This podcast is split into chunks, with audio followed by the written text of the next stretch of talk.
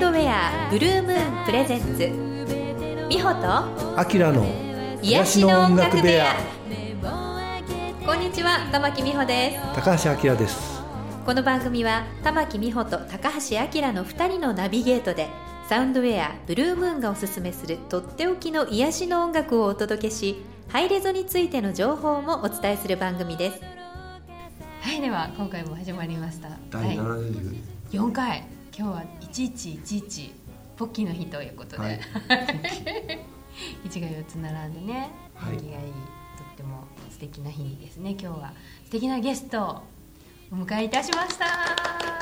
ご紹介したいと思います。平井真理さんです。こんにちは。こんにちは。今日は急なお誘いにもかかわらず。ようこそおいでくださいました、こんにちはいは。こんにちあはりがとうございよろしくお願いします。はい、えっ、と平井真理さんという呼び方がとっても呼びにくいのでいつものようにパヨちゃんとお呼びしたいなと思うんですが、はいそもそもパヨちゃんっていう そこか名ら。前はどっから来たんだっていうあたりから今日は聞いてみようかと思うんですが、はい、猫の名前です。うちの猫の名前で。あはいはい。よくなんかインターネットでハンドルネームにペットの名前使う人多くありません？はいはいはい、うんなんか遡れば1999年ぐらいだったと思うんですけど、うん。その時に一番最初にぱよこっていう名前を決めてから、うん、 mixi もうそのーとかで。もう mixi とかもなんかいろいろ。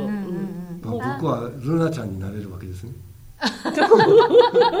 ルナちゃんはルナちゃん。何犬ですか、はい。まあまあナ。まあ。そうまあしようと思えばできるうん。できる。そう。うん。そう。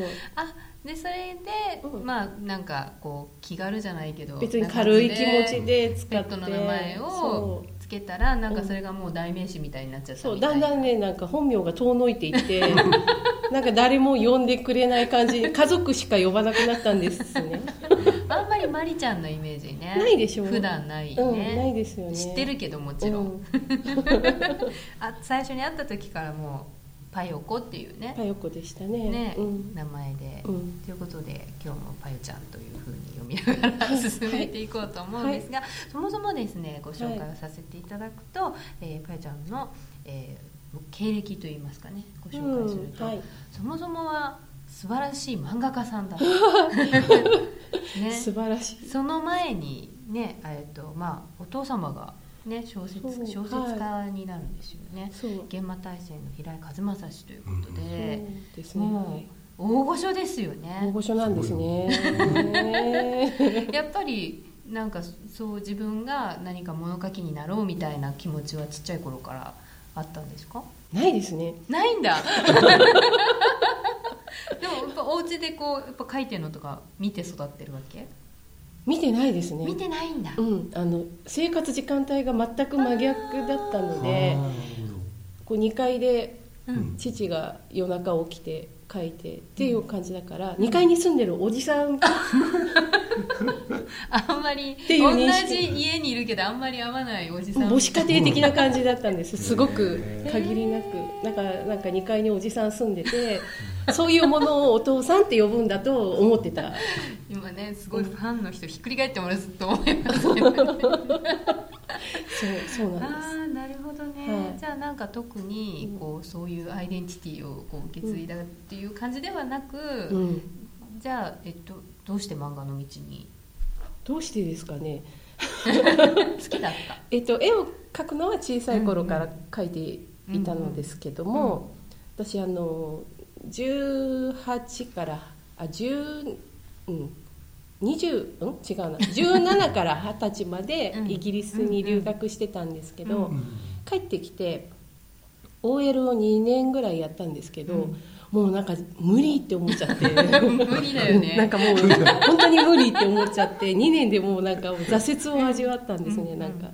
一番ダメだったのが電車に乗ることだったんです。うん。朝とか帰りのこう揉まれる感じの、うん。でこうできるだけ人に会わない感じの職業をこう、ん。自分の中で頭を検索したら、ん。そうだ。うん私には絵を描くというスキルがあるじゃないかと思って、うんうんで家で絵を描く職業って限られてきますよね,、まあね。漫画家イラストレーター、うん。画家、うん。その中で一番なんとなく入り口が緩そうなところにそしてなんか印税とかが入ってきそうな匂いのするところに 入ってったって感じ。そう。じゃあ社会人になってからなってから。書き始めたっていうこと？そうそうなんです。でも絵を描くスキルを持ってるっていうのはそれは？それはなんかもう中学高校ぐらいからこう自分でこう漫画っぽいものを描いたりとかはして。ぱり書いてたんだね、うん。だけど別にね本格的どうすにやっていたどうこうするわけじゃいなくて、じゃあそこから書いて投稿みたいな感じ？そう思い立ったのがだから22とかなんかそれぐらいの時に思い立ってどうしたらなれるのかなって調べたらやっぱり雑誌にこううん。送って自分の作品を。うん。でこうだ順位とかがつくので送った人の中でも。で上から何番目かになると担当の編集者さんがついてくれるっていうシステムになってるのね。それをついてもらおうと思って投稿しました。結構早い段階でそうですね。1年ぐらい？1年？あでもやっぱ1年ぐらいかか1る年ぐらいかかったかな。送り続けて。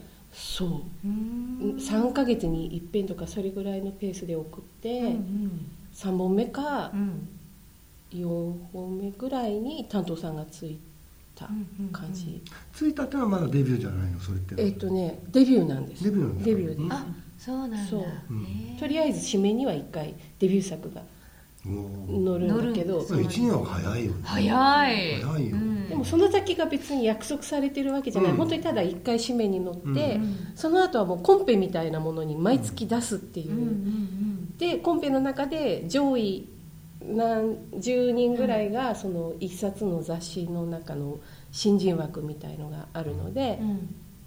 そこで通れば乗るへえでだんだんやっていくうちにそのコンペに出してやっていくうちにだんだん依頼原稿って形になってくる。そしたらもうもう何もどこっちから働きかける必要はない。向こうからここでね依頼が何月号に書いてくださいみたいな感なるじに。なるほどね、とかねこう漫画家の入り口の話なんてね聞くことうんがないからすごい、ねえ本当にね。えーと思って聞いてますけどでも、うん。漫画界でも大作家さんだったんですよはやちゃんは。うんあきらさん知らないと思うんですけど大作家さんにすごい大人気の漫画家さんで、うん。でね、もうそれこそいっぱいやってた頃は。えええーって言ってるけどだって賞とかも取ってるんじゃないですか？撮ってるけど大作家さんのイメージってなんか鳥山明さんとかそれ大作家すぎる。いやででももあのあの花前世時代はアシスタント雇ってみたいな感じめちゃめちゃもあうそりゃそれはもうバリバリねだってまゆちゃんの一番のこうねいこう大きな著作の「歌唱の月」っていう作品は全何巻だっけあれ。15おー めっちゃまあめっちゃ。15冊です。放送事故になるかと思った。15巻です。それが文庫版とかにもなって、うん。海外にもいっぱい翻訳されてすごい。ね出てますよね海外版もね、めくりが反対なのね。海外版って、うんうんうんうん。だから変な感じ。よ。すごく。無茶はやめてって感じになる本人からしたらね ちゃんと訳されてんだかどうだかも訳されてんだけどこうページってこう見開きで考えて書くから、逆にされると困っちゃうみたいな。そうそうわからそう。んそうでもすごいあの大成功をされた漫画家さんそうか。ですよ、そうですよ。もう確実に皆さんから先生って呼ばれてただろうし。言われてないですよ。えー、嘘。本当ですよ。本当に本当にあの編集者さんからも平井さんって呼ばれてたし。そ れあの私が所属していた会社あの白泉社はいはい。白い泉のって、うん。白泉社っていう会社は、うん。先生って呼ばないあそういう文化なんだ。そう文化でしたね。私もめっちゃ白泉社育ちであの花と夢とかね。花と夢ララで育っている、うん。だけどなぜかパユちゃんが書いてた時代はもう大人になっていたのでね。読んでなかったんだけど、ね。読んでたらあったらびっくりしたぐらいうんすごい、うんあの大先生だったわけなんですけど、まあ、そういう漫画家時代がありね、はい。そこからこうまた違う世界にこうシフトしていくわけなんだけれども。そうですね、うん。うん。あのその15冊分のこう一作を書き終えて、うん。もう何も何もネタが湧いてこなくなっであもうなんか何も出てこないと思って、うんあのもう終わったんだなって思いました。それはでもその時は15までは、うん。そのなんていうのかな行くべくしていったの。それとも、うん。結構人によってはいるじゃん。もう求められてさ次を書かなきゃいけないみたいな次を書かなきゃいけないみたいな。あでもあの展開を見ると私全然読んでますけどうちはね放置放置してくれてました書きたいだけ書いて、必然でそこまで行って終わりみたいな、うん。たまに聞かれましたねこれいつ終わるの？って 編集さんから 言われた時あもうちょっとって言ってあそうっていう感じで。そうそうそうそう、うん。一応最後までうん。は放置してくれました、特になんか引っ張った感は全然なくて、うんあの急いだ感もない。そうそうそうそう、ただこうじゃあ必然だったのね展開普通にこう、うん展開していって、うん最後に大団円を迎える、うん。まあ、縮めようと思えば縮められたと思うんですけど。いやいやいやいや。そう。そこからうんちょっとねまたそう。スピリチュアルというかね。そう。だから何も出てこなくなったので あもうなんか死んだって一回なったので 死んだ死んだけどどうにかして生きていかなくちゃいけないのでちょっとこう体の調子とか心の調子とかを癒していこうって方角に行ったんです。あだからなんか受けるヒーリングとかカウンセリングとか受ける立場で、自分がね。そう、うん。1年間そういうなんか必要だったのね。もうとにかくボロボロだったボボロボロのなんかもうボッコボコのボロボロになっちゃったから。だってすごい生活だもんね漫画家さんそうそうそうそう、うん。なんかね本当22時間1日働いてるみたいな 感じ。2時間だけ寝てトイレ行ってご飯食べてみたいな感またやり続けるみたいなの。エンドレス。じずっと座ってるの。なんか、ね。うん、ずっとそ座れをずーっとやってる。ず15冊ー分っとやっねてんの。ずーっとやってん の、ね。でそこからそううんじゃあいろいろうん、ヒーリング系の。そう1年ぐらいうん。もう受けまくって、やっとこうなんか少し癒されてメンタルも持ち直してきて、そしたらなんかいっぱい習ってきてたからなんかこうなんだろうやれることが増えてきちゃって、うんうん。自分でも。うん。やるようになっちゃった。ヒーリングをね。じゃあそこら辺の話を聞く前はい。にちょっと一曲ですね、はいここで。歌を聴こうかなと思うんですが、えー現在ぱえちゃんは逗子住まいということで。はい神奈川県逗子市。に あの逗子で非常に仲良くされているお友達共通のお友達長谷川智美さんという人がいますがせっかくなので彼女のね、はい。はい、曲をリクエストということで「えーステラトラベラー」というアルバムから長谷川智美さんで「星の種」空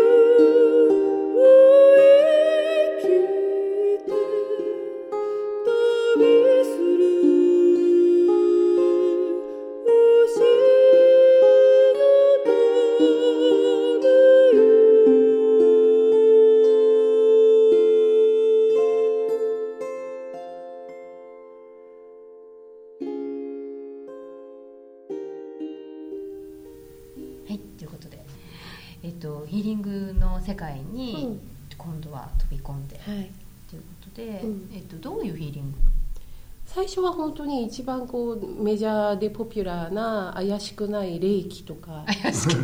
誰でもやってる。なんか欧米だと大学でこうま習うみたいな、ね。うん。向こうはね。そうそうそうそう。そういう学科があるぐらいな感じで、うん。エネルギーヒーリングうんみたいなものって欧米だと結構もうその学ぶそのうん体制が整っ大学とかで、なのでまあ怪しくないじゃないですか。特にイギリスとか行ってるとやっぱりそういう文化ってあるのかな？わかんない。イギリスにいた時は興味なかった。興味なかった。ただ、うん、お化けが出る家は高い家賃っていう、そう。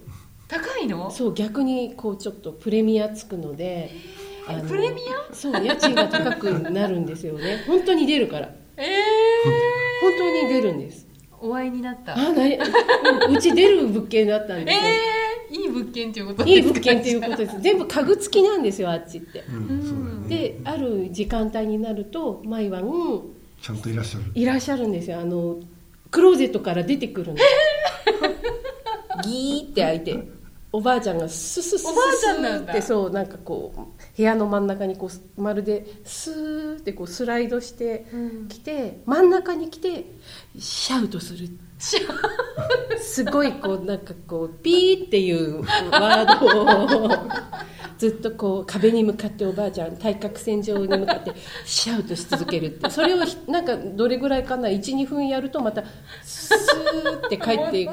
そう。鳩時計的な。本当そういう感じであの霊感あるとかないとかじゃなくていや。出てくるのね。だから 友達とかを呼んでみんなでこう待つ。うん出てくるの。で見学するっていうツアーを。みんな見えるの？みんな見えるみんな見えるの？みんな見えるよ。それは金取れるかもね。そう。すごいね。多分みんな同じなんか周波数になっちゃうから一人がもう見えるっていうとうん。あ本当だ！みたいになってうん。みんながおばあちゃんを見る。そしてシャウトを聞くみうんたいな、そううちポルターガイストもある家だったから多分強かったんですよすごく。なるほどね、まあパイちゃんも結構繊細な人だから。そうだけどその時は閉じてたから、うん。そんなの。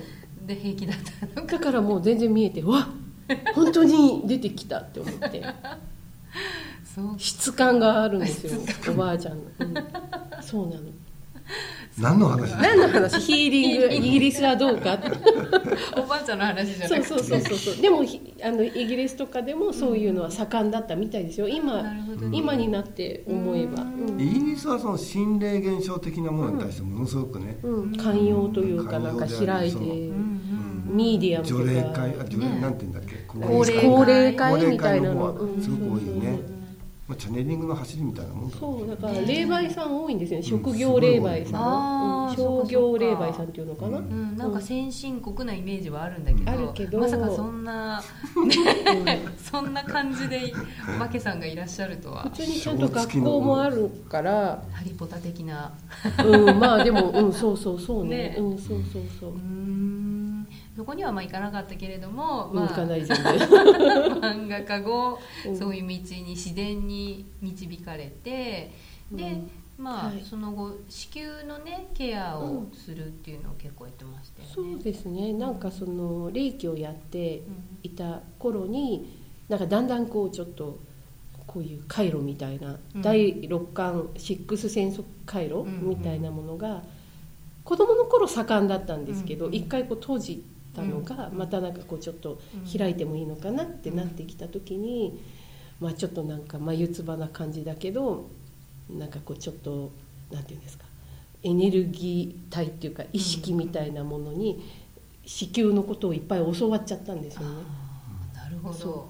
うんうんうん。子宮っていうのはこうでああでだからそれやるといいよみたいな。うん。で本当にやるようになっちゃった。うん。他にやることもないし 僕知り合ったのはそそのその多分5ぐらいのところそそのぐらいの頃だとねそう思います、子宮番長っていうね、う。ん名前で。そ今委員長もいますけど、ね。番長の方が早いんだぜっていう、ね。先なんだぜっていう。うそれを言っ ね密かに言ってみたり、うん。うんそう。そう。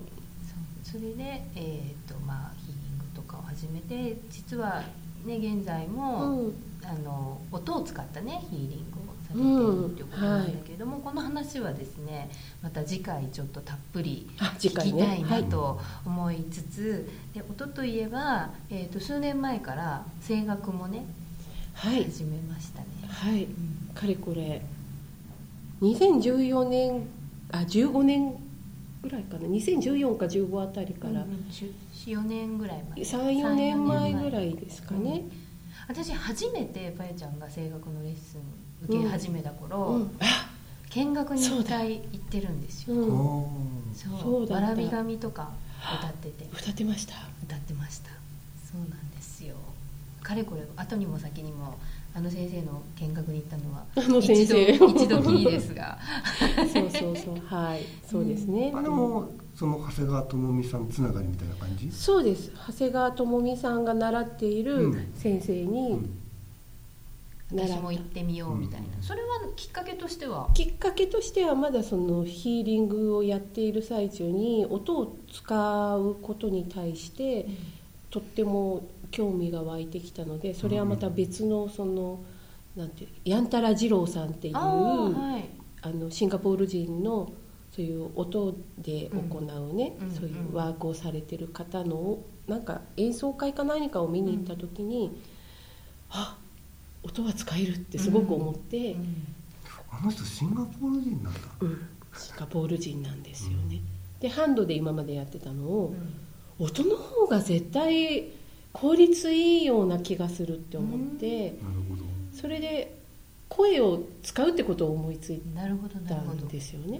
それであじゃあそっちきっかけなんだ。そうだからなんか声の出し方をちゃんとした先生に教わって、うんヒーリングの逆になっちゃうような声でやっちゃいけないなって思ったのでなんかヤンタラさんもねすごいクラシックの発声をねそうベルカントをやってらっしゃる方だと聞いたので、うん。今思えばですけど、うんうんうん。うん。私も一回個人セッションを受けさせてもらったんですけど、ヤンタラさんのちゃんと練習しろって怒られました。あ。やたら二郎さんは喉にタコができるほど練習したって言ってましたよ。すごい声ですもんねだってそうねそうそう、ん。喉にタコってできるんですね。ね。ポリープのことですかね。喉仏？それはもともとあるんじゃないですかね。多分ポリープですかねそれね。タコってね。あなるほどね。うんうん。あじゃあそれで歌も始めたっていうことなんですね。そうです。ヒーリングのために始めました。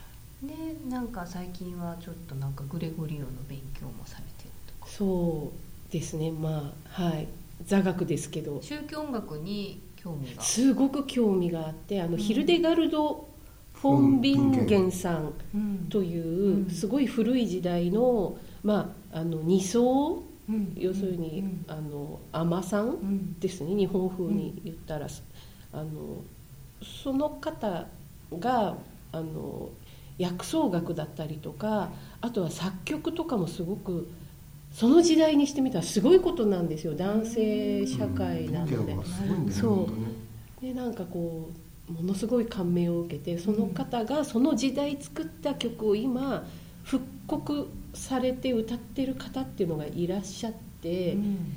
できるだけ忠実に歌われてるっていううん。篠原恵子さんっていう方がいらっしゃって、うん。その方のコンサートを見に行った時になんかもうすごいって思っちゃって、それから習いに行くようになりました。へえでいろいろグレゴリオン勉強したりしつつ、ね、そうです結構声楽もハマってるよね。そうですね。そうですね。でもねあの時々一緒にやらせてもらったりもするんですけどすごいねあの舞台度胸がもうまだとか始めて3年とかでしょ それ歌を習い始めて3年とかなんだけどもう私15年ぐらいステージやってますけどみたいな堂々っぷり。まあ態度がでかい態度がでかいんですね。なんかねよく言われるんですけど中身はすごい緊張してるけど 顔に出ないみたいで、うん中身はなんかもうブルブルブルって。うん。ブルー感が一切伝わってこない、内側のバイブレーションが外に出てない。コンサートなんか23曲あの進んできたらもうそろそろ飲もうかなとか言って飲みながらやっちゃうみたいな感じはとてもこう新人感はどこにもないみたいなそうよく言われるんですよね。なんかベテランうん。大御所感が。大御所感がすごい、うん。そう。あるんですか？じゃあまあ今日はちょっとね今ハマっているというグレゴリオ聖歌を、えーこの番組でもね以前ご紹介させていただいた松井智恵さんの歌声で1曲ご紹介したいと思います、えー松井智恵さんのアルバム「楽園へ in パラディスム」の中から「幼子が生まれた」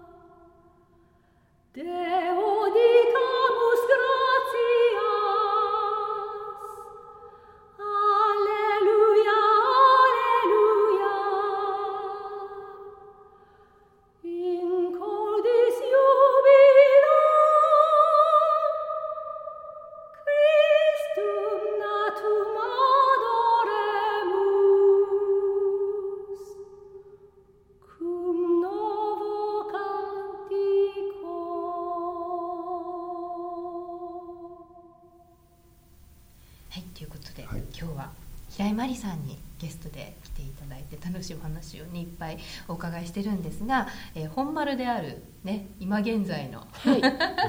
音を使ったお仕事について今日はね、えー聞く時間がなかったので、えーぜひ、えーまた次回。はい。はい、えーそちらについて詳しくねちょっと聞いたりあとちょっと実演もねしていただいたりとか、はいうんですねはい、していただこうと思いますので、ははいい、また次回もお付き合いよろしくお願いいたします。はいよろしくお願いします。平井真理さんでした、はい。ありがとうございました。ありがとうございました。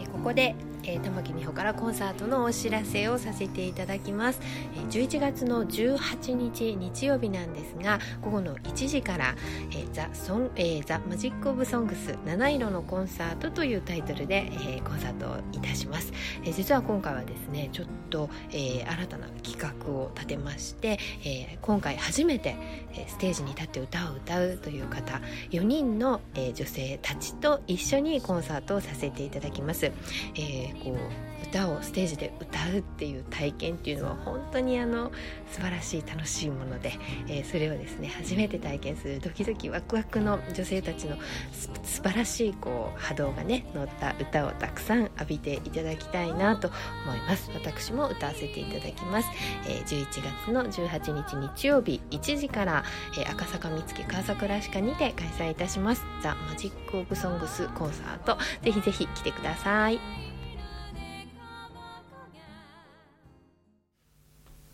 はいというわけで今日は。楽しかったですね。漫画家。ねえなんかそうやってなるんですね漫画家ってね。いやあの 多分次回まで行ってみると、はい。漫画家ってのは今に至るための一つのプロセスだあったといそう感じが、うん本当そうですよね。でも私あの会った頃はまだ漫画家さんだったんであすよ。そうなんだ。そう。もう最後の方だったけどまだ漫画家さんであ漫画家の平井真理さんすごいなみたいな感じでお会いしてそこからセラピストとしてこうどんどん番長になり 気づいたら歌ってたっていう。あれ？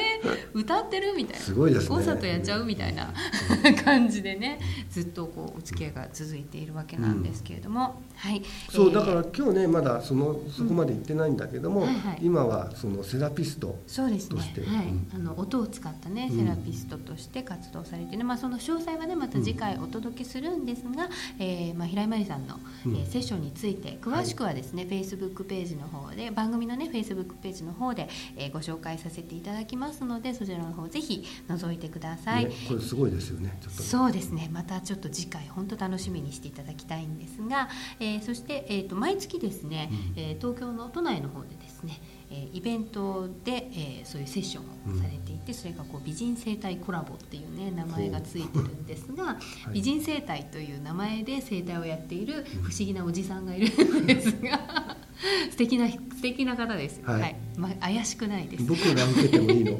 大丈夫。男性も大丈夫なんで美しくすけどなれるわけすごいね。凄腕を持ったうん。整体師なんですよ。うんで、えーその方がこうまず体を整え、うんうん。そこから、えー、パユちゃんのセッションで、うん。全身をこうふわっといい感じに調律してもらって、はい。さらに、えー波動を調整するお風呂にも、うんうまあ、あのオプションで入れたりとか、ご飯までついてるっていう。美穂ちゃんはこれ体験済みなんでね。そうなんです。私は結構常連さんの組う部類だと思うんですが、時々調整しにね、うん行っては一日だらだらこう過ごして、いろんな人と喋って帰ってくる。喋り倒して帰ってくるんですけど、はい。大のおすすめ、えーそれがですね11月は25日、うん。で、えーもし予約がいっぱいであれば12月は23日にね、うん。えー年内はあるということですので、えーまたこちらの方も、えー一緒にですね Facebook ページの方から情報をご覧いただきたいと思います。はい。ということで、えー次回もまたねね。平井真理さんをお迎えして、えー最近のその音を使ったはいセッションのお仕事について詳しく聞いていきたいと思います。はいはい、えーまた次回まで楽しみにお待ちくださいませ。それでは、えー皆様どうぞお元気でお過ごしください。さようなら。